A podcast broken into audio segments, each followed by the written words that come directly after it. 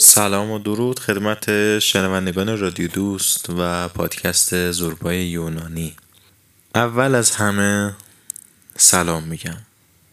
دوم از همه معذرت میخوام بابت این تأخیری که بابت دیر پخش شدن اپیزود هاست.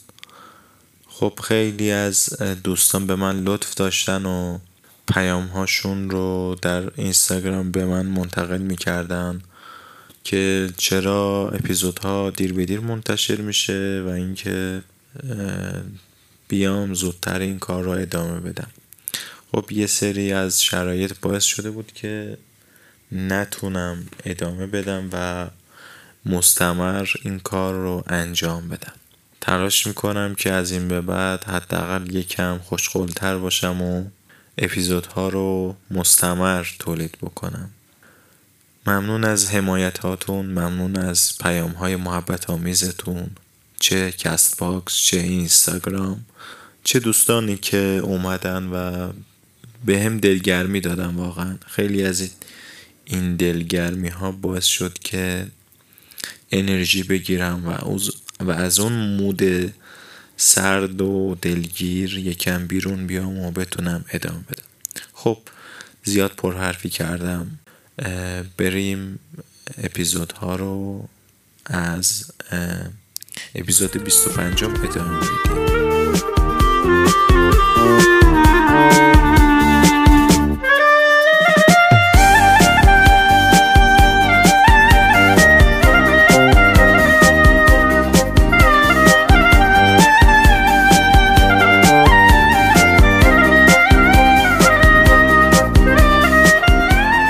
اگر تازه به جمع ما ملحق شدید، خیلی خوشحالم از اینکه در کنار ما هستید و اینکه من رضا کهشان هستم، گوینده این کتاب صوتی نوشته نیکوس کازانتزاکیس هستش. بریم ادامه پادکست رو در اپیزود بیست و پنج بشنویم.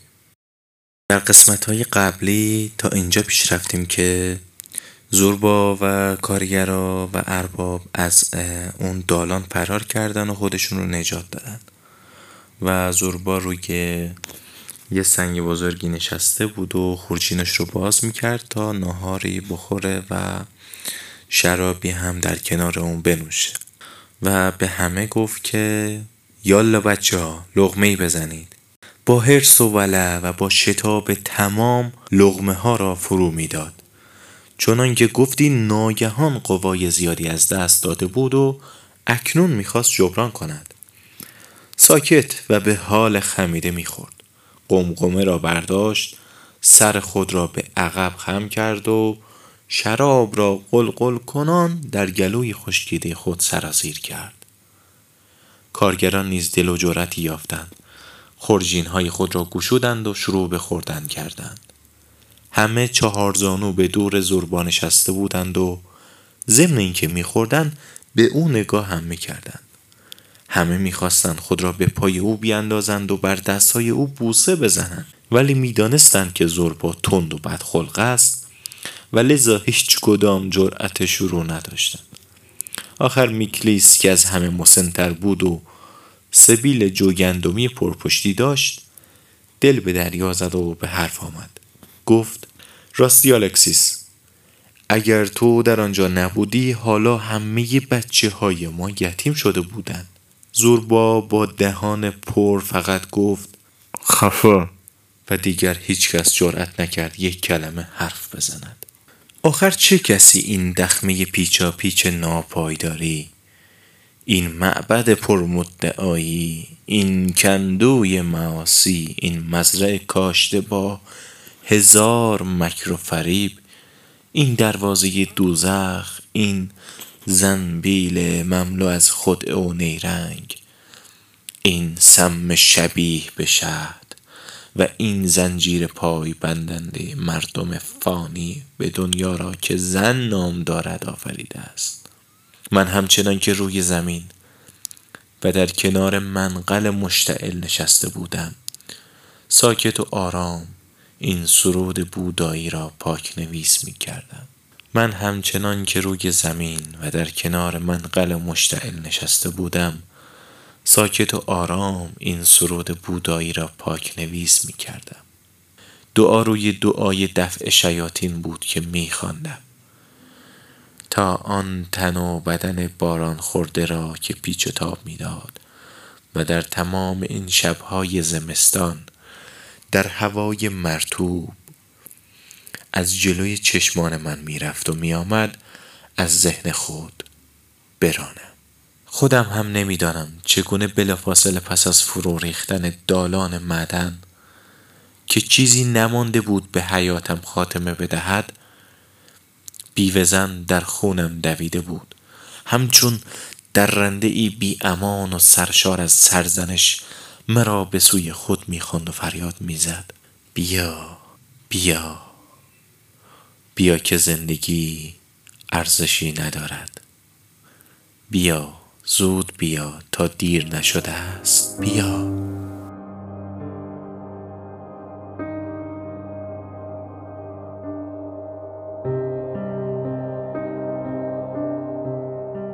خوب می دانستم که این مارا روح شیطان است در شکل و ظاهر جسم زنی و به همین جهت با آن مبارزه می کردم.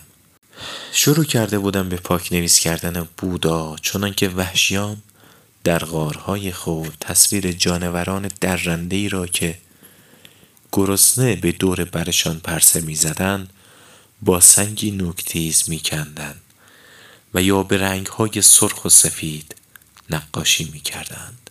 آن وحشیان نیز می کوشیدن تا با کندن یا با کشیدن نقش جانوران آنها را به روی سنگ ثابت کنند.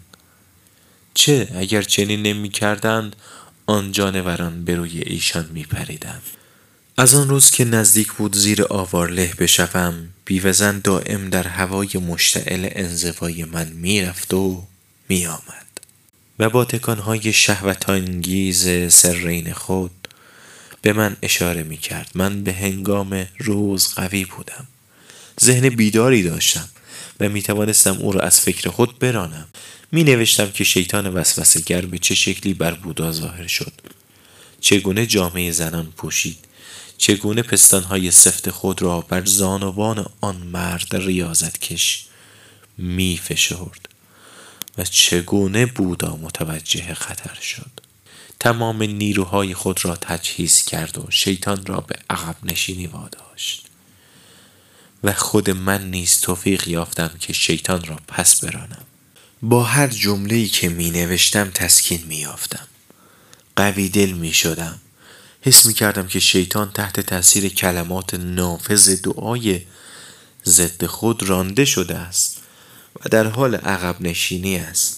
به هنگام روز با تمام قوا مبارزه می کردم، لیکن شب هنگام فکرم سلاح بر زمین می گذاشت.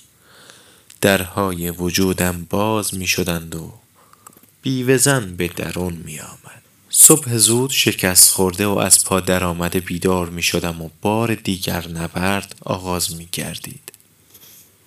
وقتی سر از روی کاغذ بر می داشتم روز به پایان رسیده بود، غروب هم نزدیک. روشنایی که تارانده شده بود می گریخت و ظلمت ناگهان بر من می تاخت. روزها کوتاه‌تر می گردید و عید نوئل نزدیک می شد.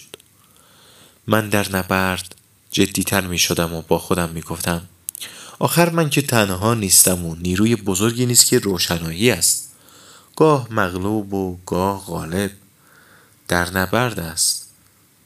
روشنایی مایوس نمی شود، من هم دوشا دوش او نبرد می کنم و امید می ورزم. به نظرم می آمد که در نبرد با بیوه‌زن از یک نظم و آهنگ کلی پیروی می کنم و همین خود به من قوت قلب می داد.